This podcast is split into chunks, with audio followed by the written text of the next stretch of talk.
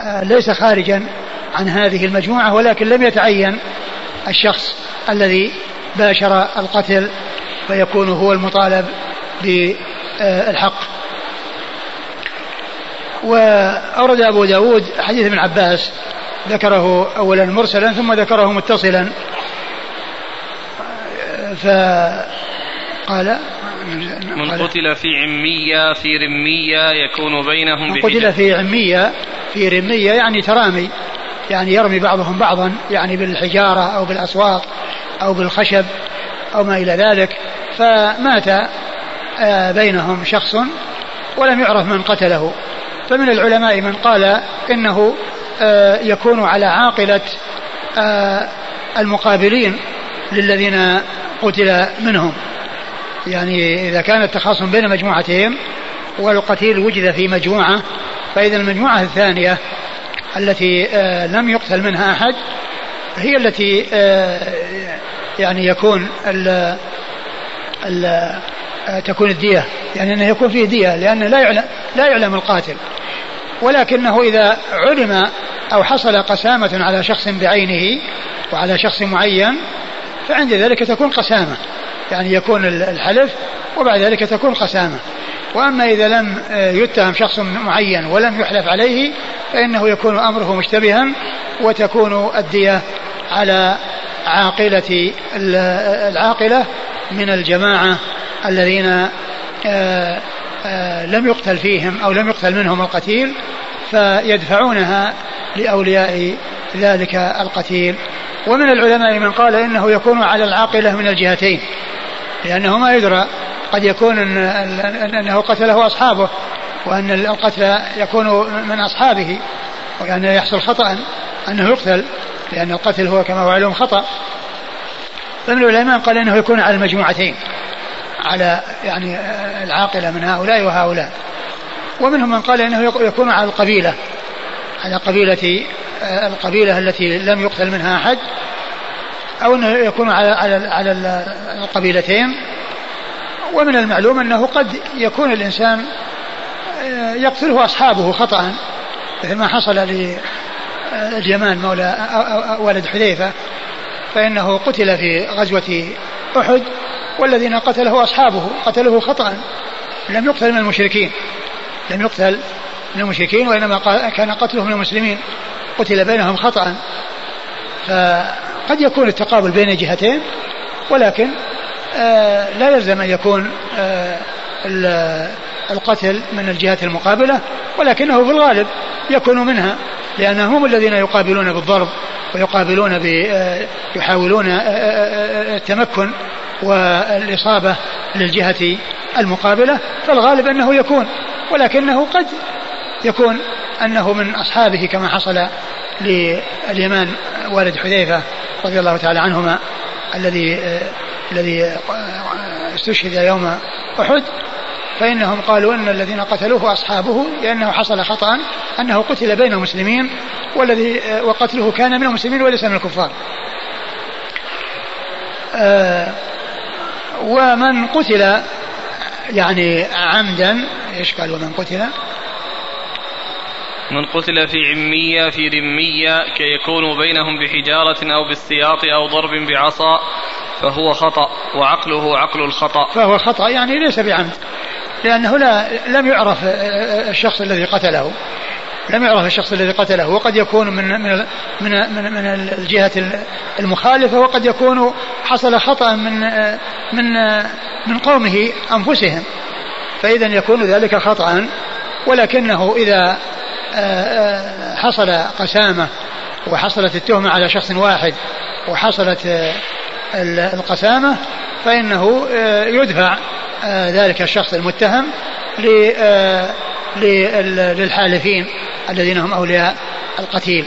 ولكن حيث لم يعلم فإنه يكون خطأ وتتحمل ديته الجهة المقابلة للجماعة الذين فيهم الشخص القتيل. نعم. فعقله عقل خطأ. فعقله عقل خطأ يعني دية. يعني يعقل عقل خطأ يعني دية دية خطأ. نعم. ومن قتل عمدا فهو قود. ومن قتل عمدا فهو قود. إذا كان أنه حصل أنه قتل عمدا وعرف قاتله فإنه يكون قودا. يعني يقاد منه القاتل إلا أن يعفو أولياء القتيل آه، إما عفوا نهائيا ليس معه آه، دية أو يتحول إلى أخذ الدية. ومن حال دونه فعليه لعنة الله وغضبه. من حال دونه يعني دون هذا القاتل اللي يقتل من أجل أن يقتص منه فعليه لعنة الله وغضبه. يعني فيكون يعني من من جملة من يدخل تحت من آوى محدثا بأن يكون شخصا يعني آه، مستحق للقتل ثم يحمى من القتل ويحال بينه وبين القتل لأنه يكون بذلك يعني آه، حال بين شخص آه، استحق عقوبة فلم يمكن من أن تقام عليه تلك العقوبة. فعليه لعنة الله وغضبه أي الذي يحول بين ذلك الجاني المستحق للقتل قصاصا وحال بين آآ أولياء القتيل أو يعني أخفاه ولم يظهره ولم يمكن من قتله قصاصا فإنه يكون عليه لعنة الله والملائكة فعليه لعنة الله وغضبه. نعم. لا يقبل منه صرف ولا عدل. لا يقبل منه صرف ولا عدل. قيل أن المقصود بالصرف هو الفريضة والعدل النافلة. وقيل إن المقصود بالفرض التوبة والعدل الفدية. نعم. قال حدثنا محمد بن عبيد. محمد بن عبيد عن حماد. نعم. هو بن حساب وهو ثقة أخرج حديثه مسلم. أبو داود النسائي. وأبو داود النسائي.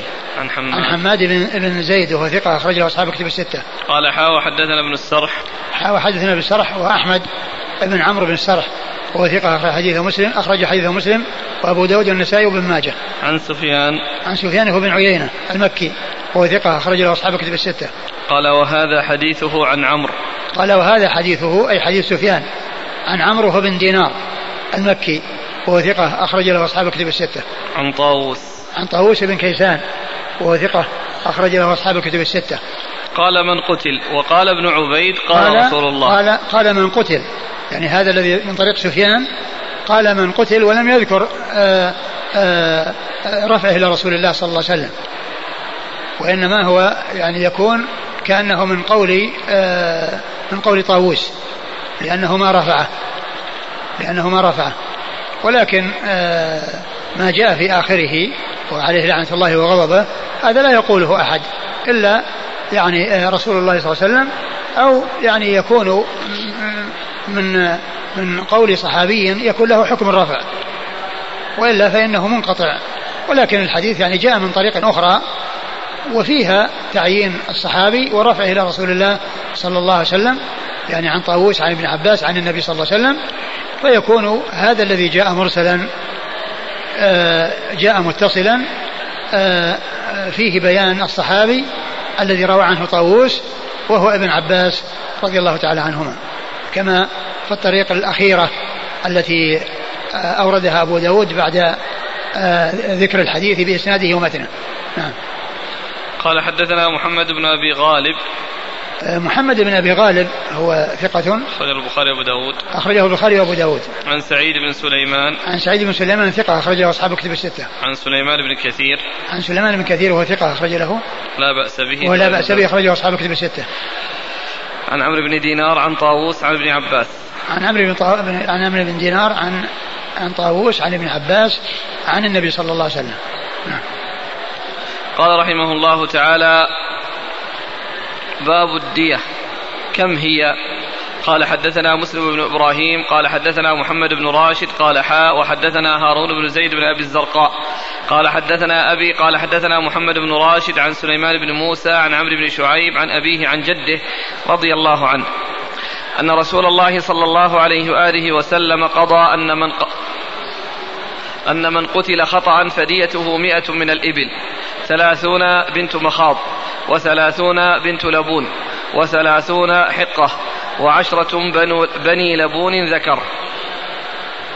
ثم ورد أبو داود باب الدية كم هي أي ما مقدارها والمقصود ذلك دية النفس لأنه سيذكر بعد ذلك بابا في دية الأعضاء باب في دية الأعضاء وهذا يتعلق بدية النفس يعني ما هي. و والأحاديث الصحيحة جاءت بأنها مئة ولكن آه، جاءت آه، مختلفة في بيان مقادير تلك المئة وتوزيعها على الأسنان ولهذا العلماء اختلفوا في بيان تلك المقادير. تبعا لما جاء في تلك الأحاديث وما جاء عن عن الصحابة يعني في ذلك. وعلى هذا فكونها مئة هذا ثبت. وقد مر في القسامة أن الرسول صلى الله عليه وسلم ودى آه، عبد الله بن سهل بمئة من الإبل من عنده صلوات الله وسلامه وبركاته عليه. وكونها مئة هذا آه، لا, لا, لا خلاف فيه. ليس هناك أحد يقول أنها ثمانين أو تسعين أو مئة وعشر أو مئة وعشرين. كل ما جاء في أنه مئة. ولكن ما هي أسنان هذه المئة؟ ما هي أسنان هذه المئة؟ يعني هذا المقدار من المئة كيف يوزع على الأسنان؟ بنت مخاض بنت لبون جذعة حقة وهكذا. جاءت الأحاديث مختلفة في ذلك والآثار مختلفة في ذلك. ومن هنا اختلف العلماء في آه، تعيين تلك المقادير من الأسنان مع اتفاق الجميع على التحديد بالمئة. لا يزاد عنها ولا ينقص.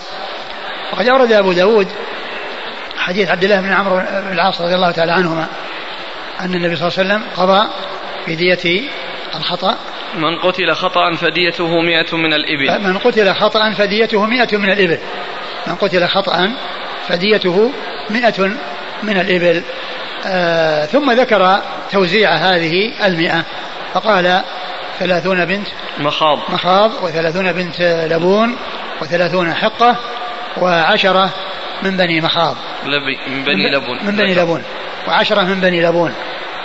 معنى ذلك أن الأسنان الثلاثة الأولى التي هي المخاض واللبون والحقة يكون منها تسعون من كل صنف ثلاثون وتكمل المئة بعشر من بني مخاض الذي هو الحد الأدنى أو السن الأدنى. وبنت مخاض هي التي أكملت سنة ودخلت في الثانية. بنت مخاض أو ابن مخاض هو أو هي من أكمل التي أكملت سنة ودخلت في السنة الثانية. وبنت لبون أو ابن لبون من أكملت التي أكملت سنتين ودخلت في الثالثة. أكملت سنتين ودخلت في الثالثة. ثم ذلك الحقة وهي التي أكملت آه ثلاث سنوات ودخلت في الرابعة.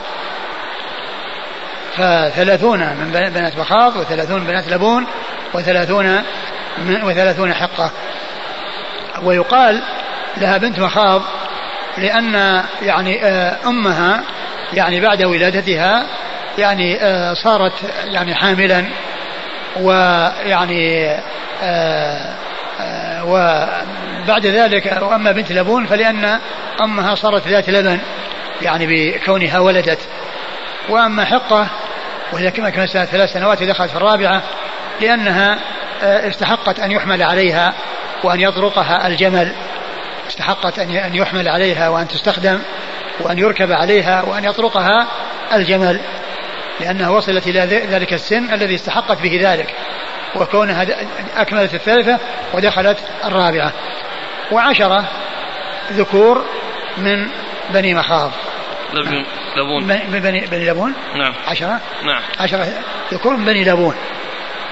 يعني هو الذي آه وهو السن الثاني وهو السن الثاني الذي هو بعد السن الأول الذي هو آه، ابن مخاض.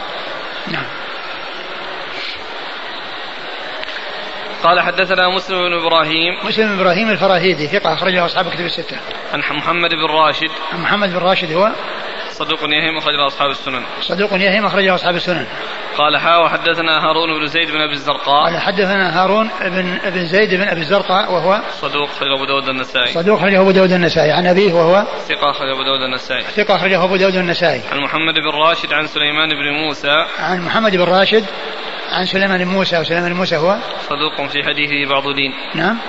صدوق في حديثه صدوق في حديث بعض لين أخرج له مسلم في المقدمة وأصحاب السنن. أخرج له مسلم. في المقدمة. في المقدمة هو أصحاب السنن. عن عمرو بن شعيب. عن عمرو بن شعيب وهو آه، صدوق أخرج حديثه البخاري في جزء القراءة وأصحاب السنن. وأبوه شعيب بن محمد صدوق أخرج حديثه البخاري آه، البخاري في الأدب المفرد وجزء القراءة وأصحاب السنن. عبد الله بن عمرو بن العاص رضي الله تعالى عنهما الصحابي الجليل الصحابي ابن الصحابي وهو أحد العبادلة الأربعة من الصحابة الذين هم عبد الله بن عمرو وعبد الله بن عمر وعبد الله بن الزبير وعبد الله بن عباس. وحديثه أخرجه أصحاب كتب الستة. قول الخطابي هذا الحديث لا أعرف أحدا قال به من الفقهاء. يعني الفقهاء الذين يعني عرفت أقوالهم يقول الخطابي أنه ما وجد أحدا يقول بهذا التقسيم الذي جاء في هذا الحديث. ولعله يعني لم يصح عندهم. أو لم يصح عند يعني أحد منهم. وذلك لأن فيه يعني بعض هؤلاء المتكلم فيهم مثل صدوق يهم صدوق في حديثه بعض لين. نعم. قال حدثنا يحيى بن حكيم قال حدثنا عبد الرحمن بن عثمان قال حدثنا حسين المعلم عن عمرو بن شعيب عن أبيه عن جده رضي الله عنه أنه قال كانت قيمة الدية على عهد رسول الله صلى الله عليه وآله وسلم ثمانمائة دينار أو ثمانية آلاف درهم. ودية أهل الكتاب يومئذ النصف من دية المسلمين. قال فكان ذلك كذلك حتى استخلف عمر رضي الله عنه. فقام خطيما فقال ألا إن الإبل قد غلت؟ قال ففرضها عمر على أهل الذهب ألف دينار وعلى أهل الورق اثني عشر ألفا وعلى أهل البقر مئتي بقرة وعلى أهل الشاء ألفي شاة وعلى أهل الحلل مئتي حلة. قال وترك دية أهل الذمة لم يرفعها فيما رفع من الدية. أعد قال حدثنا يحيى بن حكيم قال حدثنا عبد الرحمن بن عثمان قال حدثنا حسين المعلم عن عمرو بن شعيب عن أبيه عن جده. ثم أورد أبو داود آه، إيش قال؟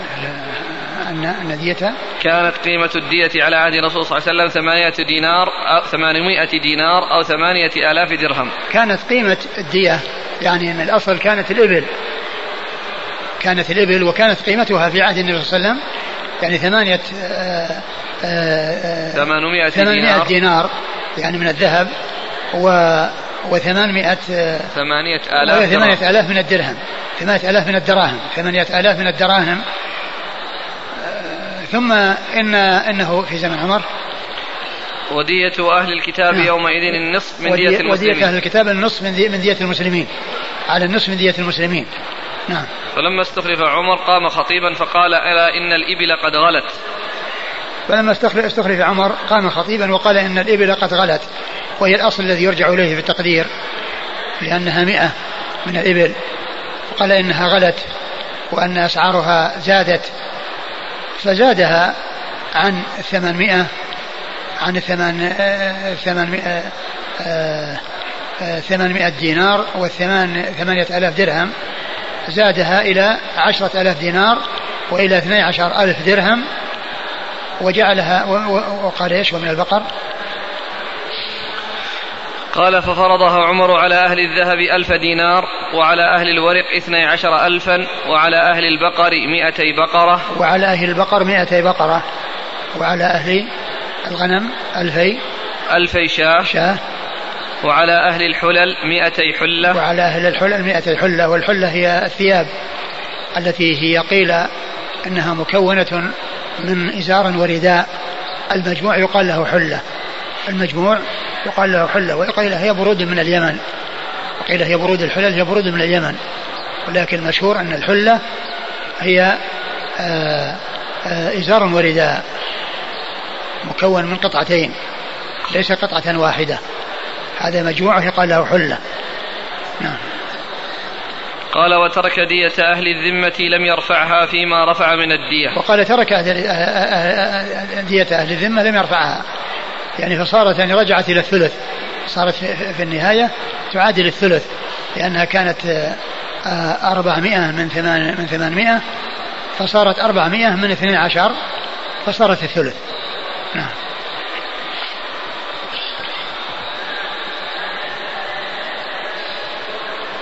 قال حدثنا يحيى بن حكيم. يحيى بن حكيم ثقة أخرج له. أبو داود النسائي بن ماجه. أبو داود النسائي بن ماجه. عن عبد الرحمن بن عثمان. عبد الرحمن بن عثمان وهو ضعيف أخرجه أبو داود بن ماجه. وهو ضعيف أخرجه أبو داود بن ماجه. عن حسين المعلم. حسين المعلم هو حسين بن ذكوان. نعم. المعلم وهو ثقة أخرجه أصحاب كتب الستة. عن عمرو بن شعيب عن أبيه عن جده. عن عمرو بن شعيب عن أبيه عن جده وقد مر ذكرهم. ضعفه الشيخ. أي نعم.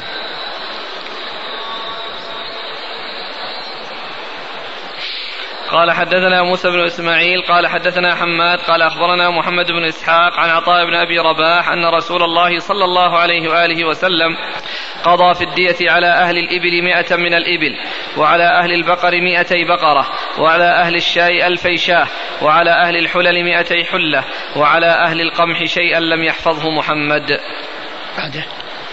قال أبو داود قرأت على سعيد بن يعقوب الطالقاني قال حدثنا أبو تميلة قال حدثنا محمد بن إسحاق قال ذكر عطاء عن جابر بن عبد الله رضي الله عنه رضي الله عنهما قال فرض رسول الله صلى الله عليه وآله وسلم فذكر مثل حديث موسى وقال وعلى أهل الطعام شيئا لا أحفظه.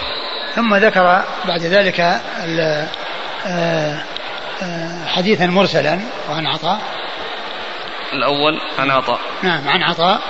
يعني عن عطاء مرسلا والثاني عن جابر, جابر والثاني عن جابر. وكل وكل منهما فيه انقطاع.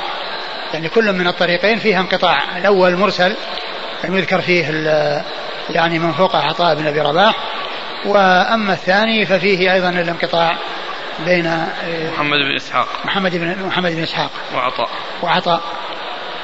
نعم وش قال؟ وهو مثل الذي قبله. يعني الا انه مضاف إلى رسول الله صلى الله عليه وسلم يعني من طريقين كل منهما فيه انقطاع. نعم.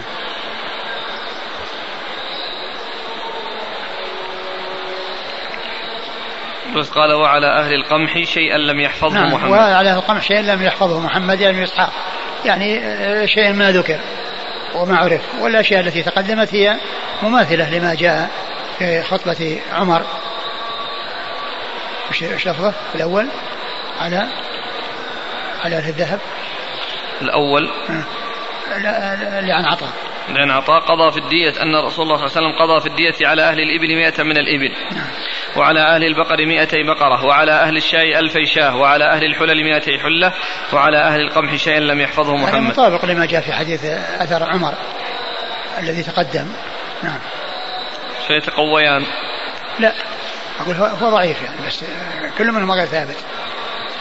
إخوان يذكرون الشيخ حسنه. حسن إيش؟ الأول. ما أدري هو حسنه؟ وأشار إلى الإرواء. 2447 أثر عمر. ها؟ حسن أثر عمر. لا. الأول هو اللي عن عمر. والأول بس الأول إيش هو الأول؟ يعني هو الآن الذي مر أولا نعم عن عمرو بن شعيب عن أبيه عن جده كانت قيمة الدية على أهل الرسول 800 يعني دينار حسن, حسن, حسن هذا ولا حسن ذاك؟ أقول حسن الأثر ولا حسن حسن المرفوع؟ المرفوع؟ نعم؟ لا والله ما أدري ما أتذكر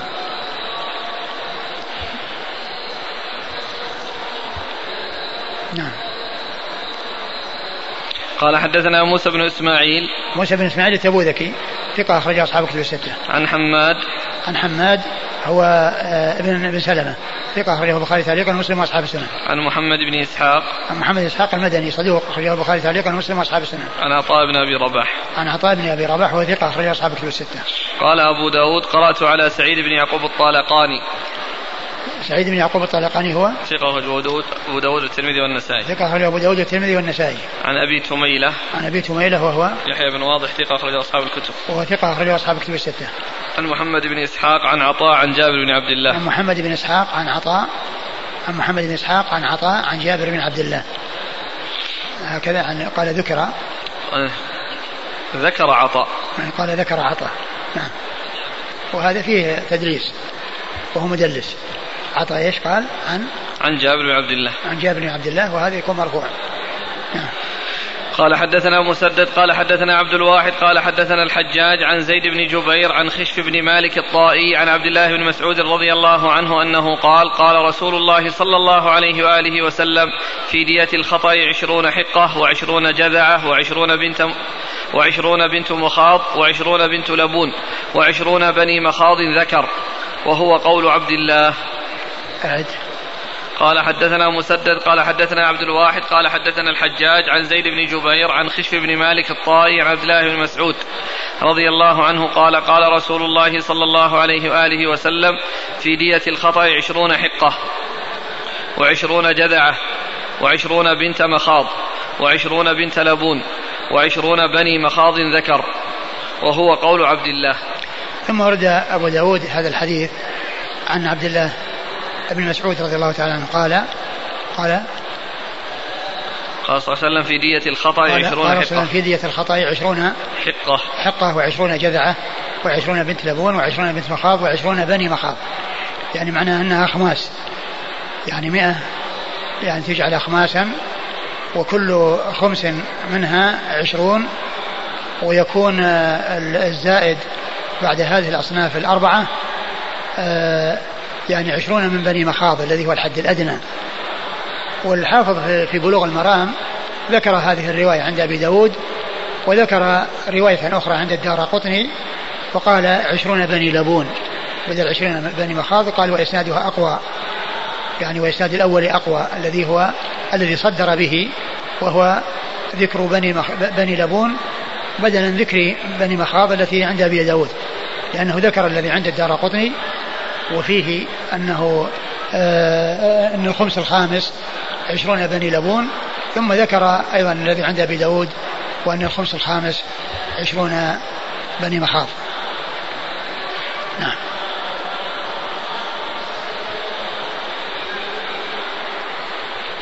قال حدثنا مسدد. مسدد بن مسرهد البصري ثقة أخرجه البخاري وأبو داود والترمذي والنسائي. عن عبد الواحد. عبد الواحد بن زياد وهو ثقة أخرج أصحاب الكتب. ثقة أخرج أصحاب الكتب الستة. عن الحجاج. عن الحجاج بن أرطاة. بن أرطاة وهو صدوق كثير الخطأ والتدليس. صدوق كثير الخطأ والتدليس. أخرج البخاري في الأدب المفرد ومسلم وأصحاب السنن. أخرجه البخاري في الأدب المفرد ومسلم وأصحاب السنن. عن زيد بن جبير. عن زيد بن جبير. وهو ثقة أخرجه أصحاب الكتب الستة. عن خش بن مالك الطائي. خش بن مالك وهو وثقه النسائي. وثقه النسائي. أخرج أصحاب السنن. وأخرج له أصحاب السنن. عن عبد الله بن مسعود. عن عبد الله بن مسعود رضي الله تعالى عنه صاحب رسول الله صلى الله عليه وسلم وحديثه أخرجه أصحاب الكتب الستة. هذا يصح؟ الحديث ضعفه الألباني ولكن حافظ البلوغ يعني ذكر ذكره من طريقين هذه الطريق والطريق الثانية وقال إن تلك إسنادها أقوى. وابن القيم قواه يعني في حاشية السنن يعني اللي هو حديث مسعود. نعم. قال حدثنا محمد بن سليمان الأنباري قال حدثنا زيد بن الحباب عن محمد بن مسلم عن عمرو بن دينار عن عكرمة عن ابن عباس رضي الله عنهما أن رجلا من بني عدي قتل فجعل النبي صلى الله عليه وآله وسلم ديته اثني عشر ألفا. ثم ورد أبو داود حديث ابن عباس أن رجلا من بني عدي قتل فجعل النبي صلى الله عليه وسلم ديته اثني عشر ألفا يعني من الدراهم. اثني عشر ألفا من الدراهم. نعم. قال حدثنا محمد بن سليمان الأنباري. محمد بن سليمان الأنباري ثقة أخرجه صدوق. صدوق أخرجه أبو داود. عن زيد بن الحباب عن زيد بن حباب وهو صدوق. أخرج له أصحاب. البخاري في القراءة ومسلم وأصحاب السنن. صدوق أخرجه البخاري في جزء القراءة ومسلم وأصحاب السنن. عن محمد بن مسلم. عن محمد بن مسلم الطائفي وهو صدوق. يخطئ, يخطئ صدوق من يخطئ. حفظه. وفي حفظه. يخطئ من يخطئ من حفظه. حفظه نعم. أخرج البخاري تعليقا ومسلم البخاري تعليقا ومسلم وأصحاب السنن. عن عمرو بن دينار عن عكرمة. عن عمرو بن دينار مر ذكره وعكرمة هو عمر بن عباس وهو ثقة أخرج له أصحاب الكتب الستة. عن ابن عباس. عن, عن, عن ابن عباس رضي الله تعالى عنهما وهو آه، أحد العبادلة الأربعة من الصحابة وأحد السبعة المعروفين بكثرة الحديث عن النبي صلى الله عليه وسلم. قال أبو داود رواه ابن عيينة عن عمرو عن عمرو عن عكرمة عن النبي صلى الله عليه وسلم لم يذكر ابن عباس. نعم لأنه مرسل إيش الطريق؟ رواه ابن عيينة ابن عيينة. سفيان بن عيينة. ثقة أخرجه أصحاب الكتب الستة. عن عمرو هو بن دينار. نعم. عن عكرمة عن النبي صلى الله عليه وسلم. عن كلمة عن النبي أنه مرسل. لم يذكر ابن عباس. نعم. هل يرجح شيء من هذه التقادير؟ والله يعني العلماء اختلفوا في هذا. منهم منهم من قال بهذا التقدير الذي هو الذي ذكره أبو داود هنا عن عبد الله بن مسعود والذي فيه ذكر ال الخمس الخامس. أنه بني مخاض وفيهم من جعله أثلاثا يعني ثلاثين وثلاثين وأربعين وكلها يعني يعني لا تخلو لا, لا تخلو من مقال ولكن بعضهم صحح يعني بعضها وأخذ به ولم يصحح غيره فلم يأخذ به. نعم. هذا دية الخطأ. نعم. دية العمد دية العمد وشبه الخطأ سيأتي. سيأتي له باب خاص. قال رحمه الله تعالى باب في دية الخطأ شبه العمد. هذا خلص ها؟ انتهى. أي. انتهى. وهذا أيضا ضعف الألباني هذا الحديث اللي هو حديث ابن عباس. وقال يعني لا لا إن المرسل إنه إنه مقدم على المتصل نعم. قال رحمه الله تعالى باب في دية الخطأ شبه العمد. قال حدثنا سليمان بن حرب ومسدد المعنى. قال حدثنا حماد عن خالد عن القاسم بن ربيعة عن عقبة بن أوس عن عبد الله بن عمرو رضي الله عنهما أن رسول الله صلى الله عليه وآله وسلم قال مسدد خطب يوم الفتح بمكة فكبر ثلاثا ثم قال لا إله إلا الله وحده صدق وعده ونصر عبده وهزم الأحزاب وحده. إله هنا حفظته من مسدد. إله هنا حفظته عن مسدد. ثم اتفقا ألا إن كل مأثرة كانت في الجاهلية تذكر وتدعى من دم أو مال تحت قدمي. ألا من ألا إلا ما كان من سقاية الحاج وسدانة البيت. ثم قال ألا إن دية الخطأ شبه العمد ما كان بالسوط والعصا مئة من الإبل منها أربعون في في بطونها أولادها وحديث مسدد أتم. ثم أورد أبو داود هذه الترجمة يا باب في دية الخطأ شبه العمد. آه، القتل له أحوال ثلاثة. أحوال ثلاث وهي العمد والخطأ وشبه العمد وشبه العمد والخطأ. والعمد هو أن يقصد الإنسان قتل آه، غيره بوسيلة تقتل أو بأداة تقتل كالسكين أو كالبندقية أو السيف أو ما إلى ذلك من الشيء الذي له حد. وشبه وشبه الخطأ أو شبه العمد هو الذي يقتله بآية بآلة لا تقتل غالبا ولكنه تعمد يعني ضربه به ولكنه لا يقتل غالبا ولكن حصل به القتل ويكون شبه شبه شبه عمد وليس بعمد. ولا ولا يحصل به قصاص وإنما يكون فيه الدية. ولكنها دية مغلظة. ولكنها دية مغلظة. والخطأ هو الذي آه، ما كان الإنسان أراد قتله وإنما رمى يعني آه، مثلا غزالا أو رمى طيرا فأخطأ وصار إلى إنسان وقتل إنسان بسبب ذلك لأنه حصل ما كان مقصودا لأن العمد وشبه العمد وشبه العمد مقصود إلا أن ذلك بآلة تقتل وهذا بآلة لا تقتل ولكنه حصل بها القتل فصار شبه عمد. وأما هذا خطأ لأنه ما كان يريد القتل أبدا وما كان يعني آه، وإنما أراد أن يقتل شيئا فأن يصيد شيئا فذهب منه من أمثلته.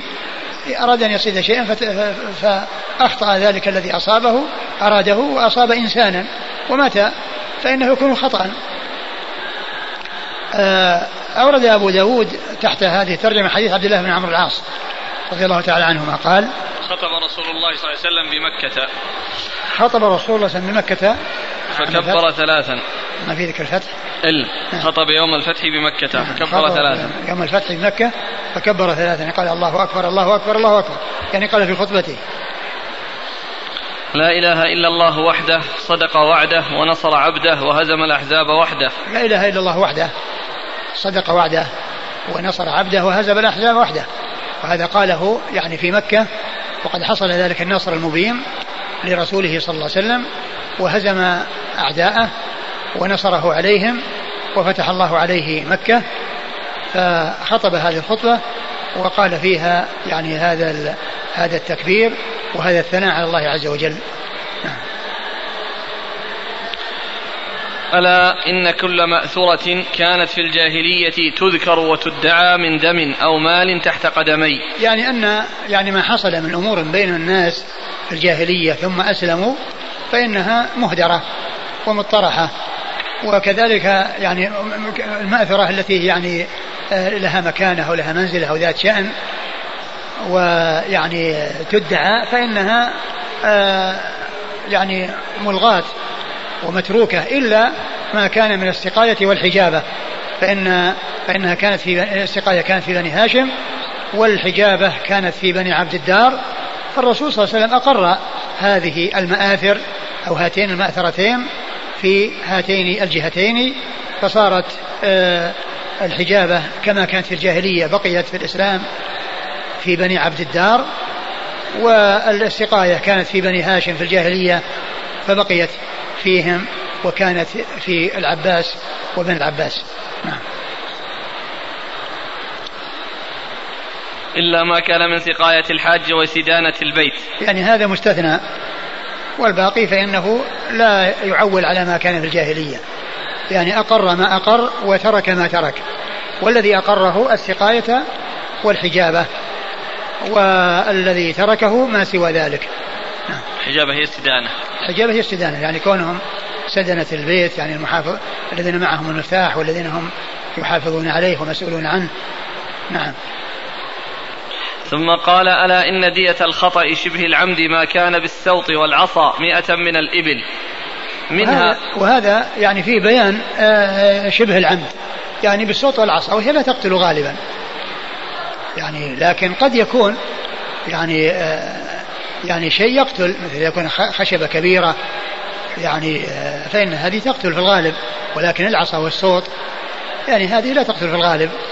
فإذا حصل بها قتل فإنه يكون شبه عمد فيكون الدية مغلظة لأن القتل صار يعني حصل ب بإرادة لأن لأن الضرب والسبب حصل بإرادة ومقصود إرادة, إرادة وقصد. وما كان مقصودا القتل ولكنه أدى إلى القتل فتكون فيه الدية مغلظة. يعني حتى لا يقدم الناس على فعل شيء يتعمدونه وإن كان لا يحصل به القتل لئلا يؤدي إلى القتل. لئلا يؤدي إلى القتل فصارت الدية مغلظة. فقال آه، مئة من الإبل منها أربعون آه، في بطونها, في بطونها أولادها يعني حوامل. يعني أربعون حوامل. يعني بخلاف آه، دية الخطأ التي سبق أن مرت فإنه ليس فيها هذه الزيادة. وليس في هذا التغليظ بكون تلك تكون حوامل لأنها أربعون حوامل فتلد ويكون من الأربعين أربعين. ثم لم يذكر بعد ذلك الشيء الذي آه، تفصيل آه، ما وراء ذلك الذي هو زايد على أربعين. نعم. قال حدثنا سليمان بن حرب. أه وش بعده؟ هذا آخره. إيه. نعم سليمان بن حرب ثقة أخرجه أصحاب الكتب الستة ومسدد المعنى قال عن حماد عن خالد حماد هو بن زيد وهو ثقة خالد هو الحذاء خالد بن مهران الحذاء ثقة أخرج له أصحاب الكتب الستة. عن القاسم بن ربيعة. عن القاسم بن ربيعة وهو ثقة أخرج أبو داود النسائي بن ماجه. ثقة أخرج أبو داود النسائي بن ماجه. عن عقبة بن أوس. عن عقبة بن أوس ويقال يعقوب بن أوس وهو صدوق أخرج أبو داود النسائي بن ماجه. صدوق أخرج أبو داود النسائي بن ماجه. عن عبد الله بن عمرو. عن عبد الله بن عمرو بن العاص رضي الله تعالى عنهما وقد مر ذكره. قال حدثنا موسى بن إسماعيل وفي, وفي هذا دليل على ان على أن القسمة ثلاثية وأن بعض أهل العلم يقول ما فيه إلا خطأ وعمد ليس هناك إلا خطأ وعمد ولكن هذا الحديث يدل على أن القسمة ثلاثية وليست ثنائيه بل هناك شبه عمد. بل هناك خطأ شبه عمد والدية فيه مغلظة. نعم. شبه العمد مغلظة مثل العمد. نعم العمد الدية دية العمد وشبه العمد واحدة. ولكن العمد يعني كما هو معلوم آه لو لم يقبل آه لو لو أرادوا أن يتركوا القصاص ويأخذوا أكثر من ذلك المقدار فإن لهم ذلك. لأنه يعني كما سبق أن مر بنا في قصة الليثيين الذين يعني شج آه، واحدا منهم آه، عامل الرسول صلى الله عليه وسلم وأنهم أرادوا القصاص فأراد افتداءه منهم فأعطاهم ثم أعطاهم ثم أعطاهم وقد مر بنا الحديث في الأمس. قال فإن, فإن الدية يعني آه يعني هذه إذا أرادوا أن يقفوا عندها.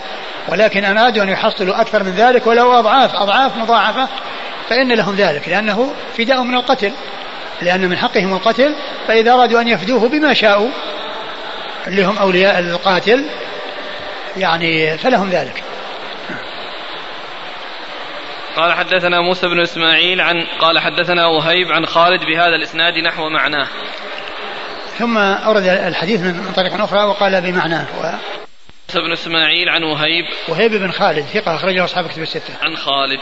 عن خالد هو الحذا مر ذكره. قال حدثنا مسدد قال حدثنا عمرو قال حدثنا عبد الوارث عن علي بن زيد عن القاسم بن ربيعة عن ابن عمر رضي الله عنهما عن النبي صلى الله عليه وآله وسلم بمعناه. قال خطب رسول الله صلى الله عليه وآله وسلم يوم الفتح أو فتح مكة على درجة البيت أو الكعبة.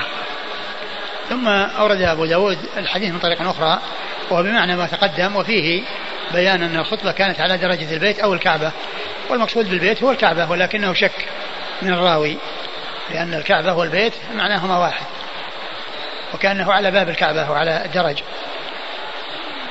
ومعلوم أن الكعبة كانت في زمانه يعني كانت على على هذه الهيئة التي هي عليها الآن يعني الباب يعني كان مرتفع. وكأنه كان واقفا بالباب في عتبة عتبة الباب. نعم. قال حدثنا مسدد عن عبد الوارث. مسدد مر ذكره عبد الوارث بن سعيد العنبري ثقة. أخرجه أصحاب كتب الستة. عن علي بن زيد زيد. بن جدعان وهو ضعيف. أخرج البخاري في المفرد ومسلم. أخرج البخاري في المفرد و ومسلم وأصحاب السنن مسلم وأصحاب السنن عن القاسم بن ربيعة عن ابن عمر. عن القاسم بن ربيعة آه، مر ذكره. عن ابن عمر وهو الصحابي الجليل أحد العباد الأربعة من الصحابة وأحد السبعة المعروفين بكثرة الحديث عن النبي صلى الله عليه وسلم. قال أبو داود كذا رواه ابن عيينة أيضا عن علي بن زيد عن القاسم بن ربيع عن ابن عمر عن النبي صلى الله عليه وسلم. وابن عيينة مر ذكره عن علي بن زيد عن القاسم بن ربيع عن ابن عمر. عن ابن عمر نعم. ورواه أيوب السختياني عن القاسم بن ربيعة عن عبد الله بن عمرو رضي الله عنهما مثل حديث خالد. وهنا يعني ذكر أنه عن عبد الله بن عمرو الذي من طريق من طريق أيوب السختياني. أيوب السختياني ثقة. أخرجه أصحاب كتب الستة. ورواه حماد بن سلمة عن علي بن زيد عن يعقوب السدوسي عن عبد الله بن عمرو رضي الله عنهما عن النبي صلى الله عليه وسلم. ورواه حماد بن سلمة عن علي بن زيد مر ذكره. عن علي بن زيد. عن يعقوب السدوسي عن عبد الله بن عمرو. يعقوب السدوسي هو هو عقبة هو الذي مر ذكره عقبة بن أوس نعم وقول زيد وأبي موسى رضي الله عنهما مثل حديث النبي صلى الله عليه وآله وسلم وحديث عمر رضي الله عنه. وقول أبي زيد وقول زيد يعني زيد بن ثابت وأبي موسى آه، الأشعري عبد الله بن قيس مثل إيش؟ مثل حديث النبي صلى الله عليه وسلم. مثل حديث النبي صلى الله عليه وسلم يعني أن ما أثر عنهم وما جاء عنهم أنه مثل حديث الرسول صلى الله عليه وسلم. وحديث عمر رضي الله عنه وحديث عمر رضي الله عنه. قال حدثنا النفيلي قال حدثنا سفيان عن ابن أبي نجيح عن مجاهد قال قضى عمر رضي الله عنه في شبه العمد ثلاثين حقة وثلاثين جذعة وأربعين خليفة ما بين ما بين ثنية إلى بازل إلى بازل عامها. أه، أعد أعد المتن.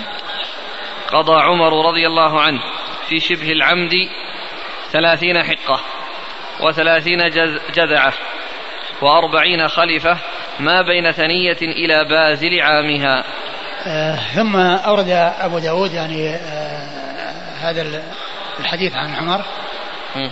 عن عمر. إيه؟ نعم عن عمر قال قضى. قضى في شبه العمد. قال مرفوع ولا موقوف على عمر. نعم أثر عن عمر. قال أن عمر قضى في شبه العمد ثلاثين حقة. حقة. اللي هي أكملت الثالثة ودخلت الرابعة. وثلاثين جذعة. وثلاثين جذعة التي أكملت الرابعة ودخلت الخامسة. وأربعين خليفة. وأربعين خليفة يعني ثنية ما إلى بازل. يعني أنها بين هذا السن يعني آه، من ثنية إلى بازل. وهي أسنان يعني متعددة. تبدأ بالثنية وتنتهي بالبازل. أنها من كذا إلى كذا. والخلفة يعني هي اللقحة. التي في بطونها يعني في بطنها يعني في بطونها أولاد في بطن في بطونها أولادها. نعم. ما بين ثنية إلى بازل عامها؟ أي نعم إلى بازل عامها يعني البازل هو آه، من أعلى الأسنان التي سيأتي ذكرها لأنها يعني الثنية ثم ثم رباع ثم سديس وسدس ثم بعد ذلك بازل ثم مخلف. نعم. قال حدثنا النفيلي النفيلي هو عبد الله بن محمد النفيلي ثقة أخرجه البخاري وأصحاب السنن. عن سفيان عن ابن أبي نجيح. عن سفيان هو ابن عيينة وابن أبي نجيح هو عبد الله. عبد الله بن أبي نجيح ثقة أخرج له أصحاب الكتب. أصحاب الكتب الستة. عن مجاهد. عن مجاهد بن جبر وهو ثقة أخرجه أصحاب الكتب الستة. عن ق... عن عمر. عن عمر وهو منقطع لأن لأن لأن مجاهد يعني ما أدرك عمر. نعم.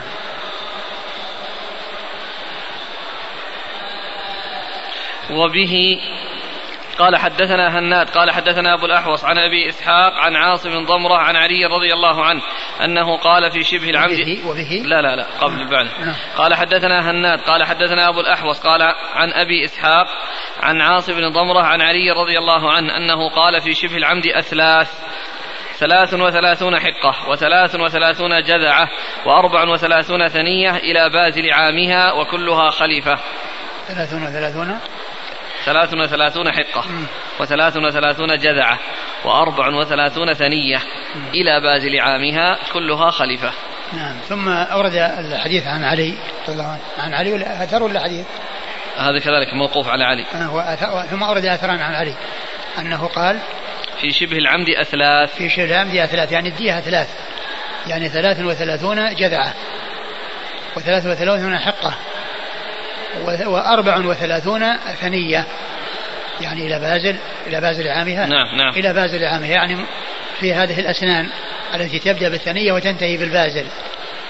نعم. قال حدثنا هناد بن هناد. هناد بن السري أبو السري ثقة. أخرجه أصحاب كتب أخرجه البخاري في خلق أفعال العباد ومسلم وأصحاب السنن. عن أبي الأحوص.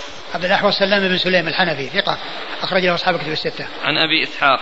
عن أبي إسحاق السبيعي عمرو بن عبد الله الهمداني السبيعي هو ثقة أخرجه أصحاب كتب الستة. عن عاصم ضمرة عن عاصم ضمرة وهو صدوق اخرج أصحاب السنن. صدوق اخرج له أصحاب السنن. نعم. عن علي عن علي بن أبي طالب رضي الله عنه أمير المؤمنين ورابع الخلفاء الراشدين الهادي المهديين صاحب المناقب الجمة والفضائل الكثير رضي الله عنه وحديثه عند أصحاب الكتب الستة وبه عن أبي إسحاق عن علقمة والأسود قال عبد الله رضي الله عنه في شبه العمد خمس وعشرون حقة وخمس وعشرون جذعة وخمس وعشرون بنات لبون وخمس وعشرون بنات مخاض. ثم ورد بنفس الإسناد لأنه عن عاصم عن ابن مسعود أنه قال أنه جعلها أرباعا يعني بعدد الأسنان مقسمة على الأسنان التي آه، تخرج منها الصدقة وهي المخاض. واللبون والحقة والجذعة. يعني 25 بنت مخاض و25 بنت آه، لبون و25 حقة و25 بنات مخاض بنات مخاض و25 بنات مخاض يعني هو بدأ ب بدأ بإيش 25 حقة و25 جذعة و25 بنات لبون و25 بنات مخاض يعني بدأ بالسنين بالسنين العليين ثم رجع إلى السنين الأنزلين الأسفلين. نعم. وبه عن أبي إسحاق عن علقمة والأسود. أبو, أبو إسحاق مر ذكره علقمة هو النخعي وهو ثقة أخرجه أصحابه في الستة والأسود ابن يزيد بن قيس النخعي وهو ثقة أخرجه أصحابه في الستة. عن عبد الله. عن عبد الله بن مسعود وقد مر ذكره. صار هذه اجتهادات عمر رضي الله عنه علي رضي الله عنه عبد الله رضي الله نعم عنه. نعم ولهذا العلماء اختلفوا منهم من أخذ بهذا الذي جاء عن يعني عن علي والذي هو كونها أرباع ومنهم من أخذ بجعلها أثلاث لكن ليس هذا الذي مر قريبا اللي هي 33 33 و34 نعم.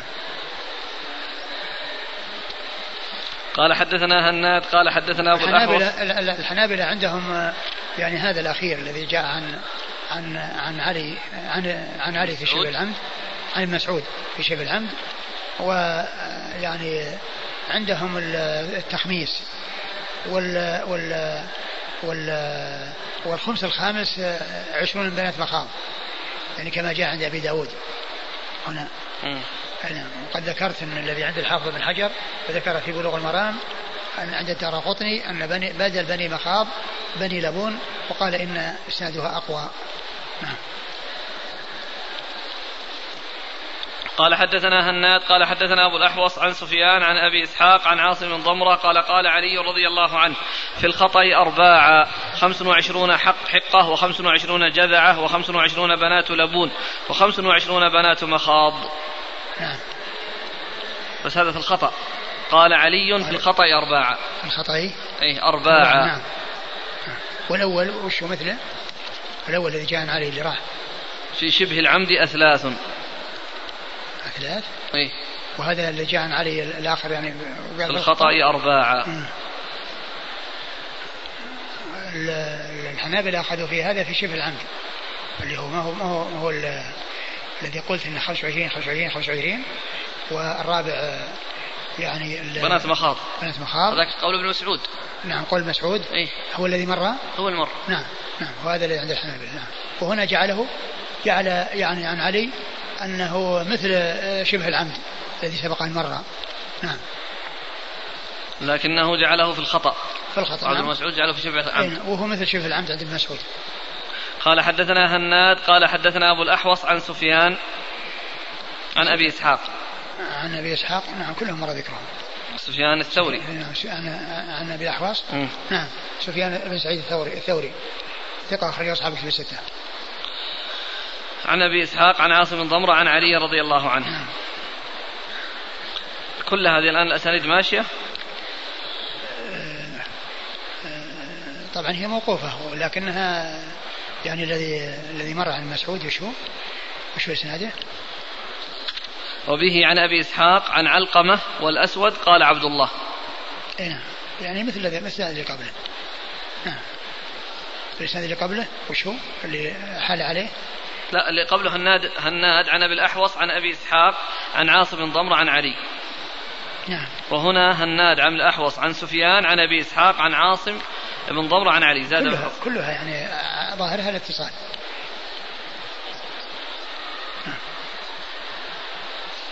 كان الشيخ ضعفها يا شيخ. إيه لكنه هو من ناحية يعني كان يعني فيه انقطاع ولا شيء لكن الرجال الذين مر ذكرهم يعني كلهم يعني يعني محتج بهم. أبو إسحاق. أبو إسحاق؟ السبيعي نعم مدلس وهو روى بالعنعنة. إيه. آه. إلا أن ابن القيم دافع عنه. إيه نعم. نعم في فيما يتعلق بحديث مسعود؟ إيه. أي نعم. مقبول كلامه. وأبو إسحاق وإن لم يسمع من علقمة فإمامته والله وجلالته. والله كلها أقول كلها يعني لا لا, لا تخلو ولهذا المساله كلها ترجع إلى إلى الاجتهادات. قال حدثنا محمد بن المثنى قال حدثنا محمد بن عبد الله قال حدثنا سعيد عن قتادة عن عبد ربه عن أبي عياض عن عثمان بن عفان وزيد بن ثابت رضي الله عنهما في المغلظة أربعون جذعة خلفة وثلاثون حقة وثلاثون بنات لبون وفي الخطأ ثلاثون حقة وثلاثون بنات لبون وعشرون بنو لبون ذكور وعشرون بنات مخاض. عن عثمان و زيد بن ثابت. زيد بن ثابت في المغلظة. أربعون جذعة خلفة أربعون جذعة خلفة وهذا وهذا مطابق لما لما مر في الحديث الأول الذي قال في بطونها أولادها. أربعون خلفة في بطونها أولادها. نعم أربعون وثل... في بطونها أولادها. نعم. وثلاثون حقة وثلاثون بنات لبون. وثلاثون حقة وثلاثون بنات لبون. أربعون وثلاثون وثلاثون. يعني فيكون يعني هذا يعني هذا مطابق لذاك الذي ذكر أوله ولم يذكر الباقي. هذا فيه هذا التفصيل الذي فيه أربعون خلفة يعني في بطون أولادها ثم بعد ذلك آه، ثلاثون حقة وثلاثون بنت لبون. وفي الخطأ هذا, هذا في شبه شبه العمد. وفي الخطأ ثلاثون حقة وثلاثون بنات لبون وعشرون بنو لبون ذكور وعشرون بنات مخاض. وفي الخطأ هذا تقسيم الرباعي ثلاثون حقة وثلاثون بنت وثلاثون جدعة. ثلاثون بنات لبون. وثلاثون؟ ما في جدعة. ثلاثون حقة وثلاثون بنات لبون وعشرون بنو لبون وعشرون بنات مخاض. وش الذي قال عن عن عث- عن عثمان وزيد؟ في المغلظة أربعون جذعة خليفة. نعم. وثلاثون حقة وثلاثون بنات لبون. مم. وفي الخطأ ثلاثون حقة وثلاثون بنات لبون. وعشرون بنو لبون ذكور. وعشرون بنات مخاض. آه، يعني آه، معناه أنها ث- ثلاثون حقة وثلاثون بنت لبون. وعشرون يعني بني, بني لبون. وعشرون بني مخاض. بنات. فيكون بنات مخاض. فيكون المجموع مئة والتكرار إنما هو في آه، بنات اللبون وبني اللبون. بنات اللبون وبني اللبون. وهذا هو الغالب يعني الذي كان يأتي في فيما يتعلق بال- بالصدقة. أنه يعني آه، يعني آه، يؤتى بابن لبون يعني بدل بنت المخاض. ذكر. يؤتى بذكر بدل بنت المخاض. نعم. قال حدثنا محمد بن المثنى. محمد المثنى أبو موسى الزمن العنزي ثقة أخرجه أصحاب الكتب الستة وهو شيخ لأصحاب الكتب الستة. عن محمد بن عبد الله. محمد بن عبد الله وهو إيش؟ الأنصاري ثقة أخرجه أصحاب الكتب. محمد بن عبد الله الأنصاري وهو ثقة أخرجه أصحاب الكتب الستة. عن سعيد وهذا من كبار شيوخ البخاري الذي روى عنه الثلاثيات. الذي روى عنه الثلاثيات. من, من الذين روى عنهم الثلاثيات أبو عاصم ومكي بن إبراهيم ومحمد بن عبد الله الأنصاري. نعم. عن سعيد عن قتادة. عن سعيد بن أبي عروبة ثقة أخرجه أصحاب الكتب الستة وقتادة بن دعامة السدوسي البصري ثقة أخرجه أصحاب الكتب الستة. عن عبد ربه. عن عبد ربه ابن ابن ابن, ابن سعيد اخو يحيى بن سعيد وهو ثقة أخرجه أصحاب الكتب. وهو ثقة أخرجه أصحاب الكتب الستة. عن أبي عياض. عن أبي عياض وهو مجهول أخرجه أبو داود النسائي. مجهول اخرجه أبو داود والنسائي. عن عثمان بن عفان وزيد بن ثابت. عن عثمان بن عفان آه، أمير المؤمنين وثالث الخلفاء الراشدين الهاديين المهديين صاحب المناقب الجمة والفضائل الكثيرة وحديثه عند أصحاب الكتب الستة. وزيد بن ثابت رضي الله عنه آه، حديثه أخرجه أصحاب الكتب الستة. قال حدثنا محمد بن المثنى عن محمد قال حدثنا محمد بن عبد الله قال حدثنا سعيد عن قتادة عن سعيد بن المسيب. قال عن قال حدثنا؟ محمد بن المثنى قال حدثنا محمد بن عبد الله قال حدثنا سعيد عن قتادة. عن سعيد بن المسيب عن زيد بن ثابت في الدية المغلظة فذكر مثله سواء. ثم ذكر طريقا أخرى فيما يتعلق بزيد بن بن ثابت وقال إنها مثل مثل ما تقدم عنه وعن عثمان. نعم. محمد بن المثنى عن محمد بن عبد الله عن سعيد. عن قتادة عن سعيد بن المسيب. عن سعيد عن قتادة عن سعيد المسيب وسعيد المسيب ثقة. أحد فقهاء المدينة السبعة في عصر التابعين. عن زيد بن ثابت رضي الله عنه مر ذكره والإسناد فيه فيه تدليس قتادة وإلا الإسناد يعني يختلف عن الأول الذي فيه أبو عياض. قال أبو داود قال أبو عبيد وغير واحد. إذا دخلت الناقة في السنة الرابعة فهي حق والأنثى حقة. لأنه يعني ذكر حق والأنثى حقة. يعني إذا دخل في السنة الرابعة أكمل الثالثة ودخل في الرابعة. لأنه استحق أن يحمل عليه ويركب. ويركب نعم. فإذا دخل في الخامسة وأيضا استحقت أن يطرقها الجمل. نعم. فإذا دخل في الخامسة فهو جذع وجذعة. فإذا دخل في الخامسة فهو جذع وجذعة. إذا أكمل الرابعة ودخل الخامسة فالذكر يقال له جذع والأنثى يقال لها جذعة فإذا دخل في السادسة وألقى ثنيته فهو ثني وثنية. فإذا دخل في السادس في السادسة أكمل الخامسة وخل دخل في في- السادسة وألقى ثنيته فهو ثني وثنية. الذكر ثني والأنثى يقال لها ثنية. وهذا هو السن أعلى شيء يجزي في الأضحية والهدي. أقل شيء. هذا أقل شيء يجزي في ال- في الهدي والأضحية لأن أقل شيء يجزي الثني من الإبل آه، والبقر من الإبل ومن الإبل والبقر. وأما ال- ال- الضأن والمعز فهي تختلف. نعم. والمعز نعم مثلها كذلك الثني. بس بس الضأن هو الذي يجزي الجذع. ولهذا هذا السن الذي هو الثني آه هو أول شيء يجزي في الأضحية والهدي. ومعنى ذلك أن أسنان الصدقة كلها صغيرة كلها لم تصل إلى حد ما آه يذبح هديا أو أضحية. ولعل السبب في ذلك أنهم كانوا يعني ينمونها ويربونها ما تكون كبيرة وإنما تكون صغيرة صالحة لكونها تنمى وتربى. نعم. فإذا دخل في السابعة فهو رباع ورباعية. فإذا دخل في السابعة أكمل السادسة ودخل في السابعة وهو رباع اللي هو الذكر ورباعية اللي هو الأنثى. فإذا دخل في الثامنة وألقى السن الذي بعد الرباعية فهو سديس وسدس فإذا أكمل السابعة. إيه فإذا دخل في الثامنة. فإذا أكمل السابعة ودخل في الثامنة وألقى السن الذي يلي الرباعية فهو سديس فهو وسدس سديس وسدس سديس وسدس نعم. فإذا دخل في التاسعة وفطر نابه وطلع فهو بازل. فإذا دخل في الرابعة وفطر نابه. فإذا دخل في التاسعة. فإذا دخل في التاسعة. يعني وفطر. أكمل الثامن ودخل التاسعة فهو بازل. وفطر نابه. فهو نعم. بازل. فإذا دخل في العاشرة فهو مخلف. فإذا دخل في العاشرة أكمل التاسعة ودخل العاشرة فهو مخلف. وعند ذلك تنتهي الأسماء. وبعد ذلك يعني يكرر بأن يقال يعني بازل عام أو بازل عامين أو مخلف عام أو مخلف عامين فيكون التكرار آه، يعني بالأعوام بأن يوصف يعني يعني بازل له سنتين بازل له ثلاث بازل له أربع لأن ما هناك أسماء فوق العشرة. نعم. ثم ليس له اسم ولكن يقال بازل عام وبازل عامين ومخلف عام ومخلف عامين إلى ما زاد. أي نعم. وقال يعني مخلف عام مخلف عامين مخلف ثلاثة مخلف أربعة مخلف خمسة وهكذا لأن الأسماء انتهت عند الاسم العاشر. نعم. وقال النضر بن شميل ابنة مخاض لسنة نعم. وابنة لبون لسنتين وحقة لثلاث سنين وجذعة لأربع والثني لخمس ورباع لست وسديس لسبع وبازل لثمان. وهذا مثل ما تقدم. قال أبو داود قال أبو حاتم الأصمعي والجذوعة وقت وليس بسن. قال أبو, أبو, أبو حاتم, الأصمعي. والأصمعي الجذوعة وقت, وقت. وليست بسن. ما أدري إيش المقصود بهذا يعني يكونها يعني الجذوعة يعني هناك ذكر أنها أكملت الرابعة ودخلت الخامسة اللي هو الجذع والجذعة. نعم. لكن يعني هذا على قول يعني هذين من أئمة اللغة. نعم.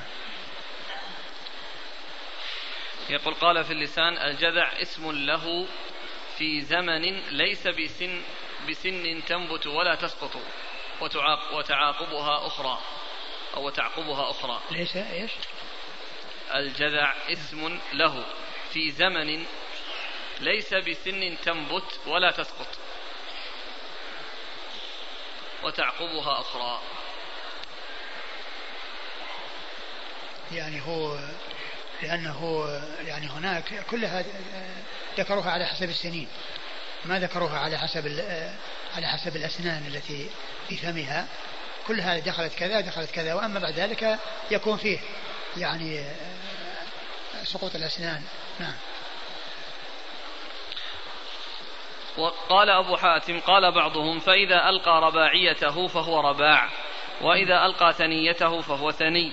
وقال أبو عبيد إذا لقحت فهي خلفة فلا تزال خلفة إلى عشرة أشهر فإذا بلغت عشرة, عشرة أشهر فهي عشراء. يعني هذا اسم لها في حال حملها. إذا لقحت فإنه يقال لها خلفة حتى تبلغ عشرة أشهر فيقال لها عشراء. نعم بالنسبة إلى العشرة. قال أبو حاتم إذا ألقى ثنيته فهو ثني وإذا ألقى رباعيته فهو رباع. نعم باب دي باب ديات الأعضاء. والله تعالى أعلم وصلى الله وسلم وبارك على عبده ورسوله نبينا محمد وعلى آله وأصحابه أجمعين.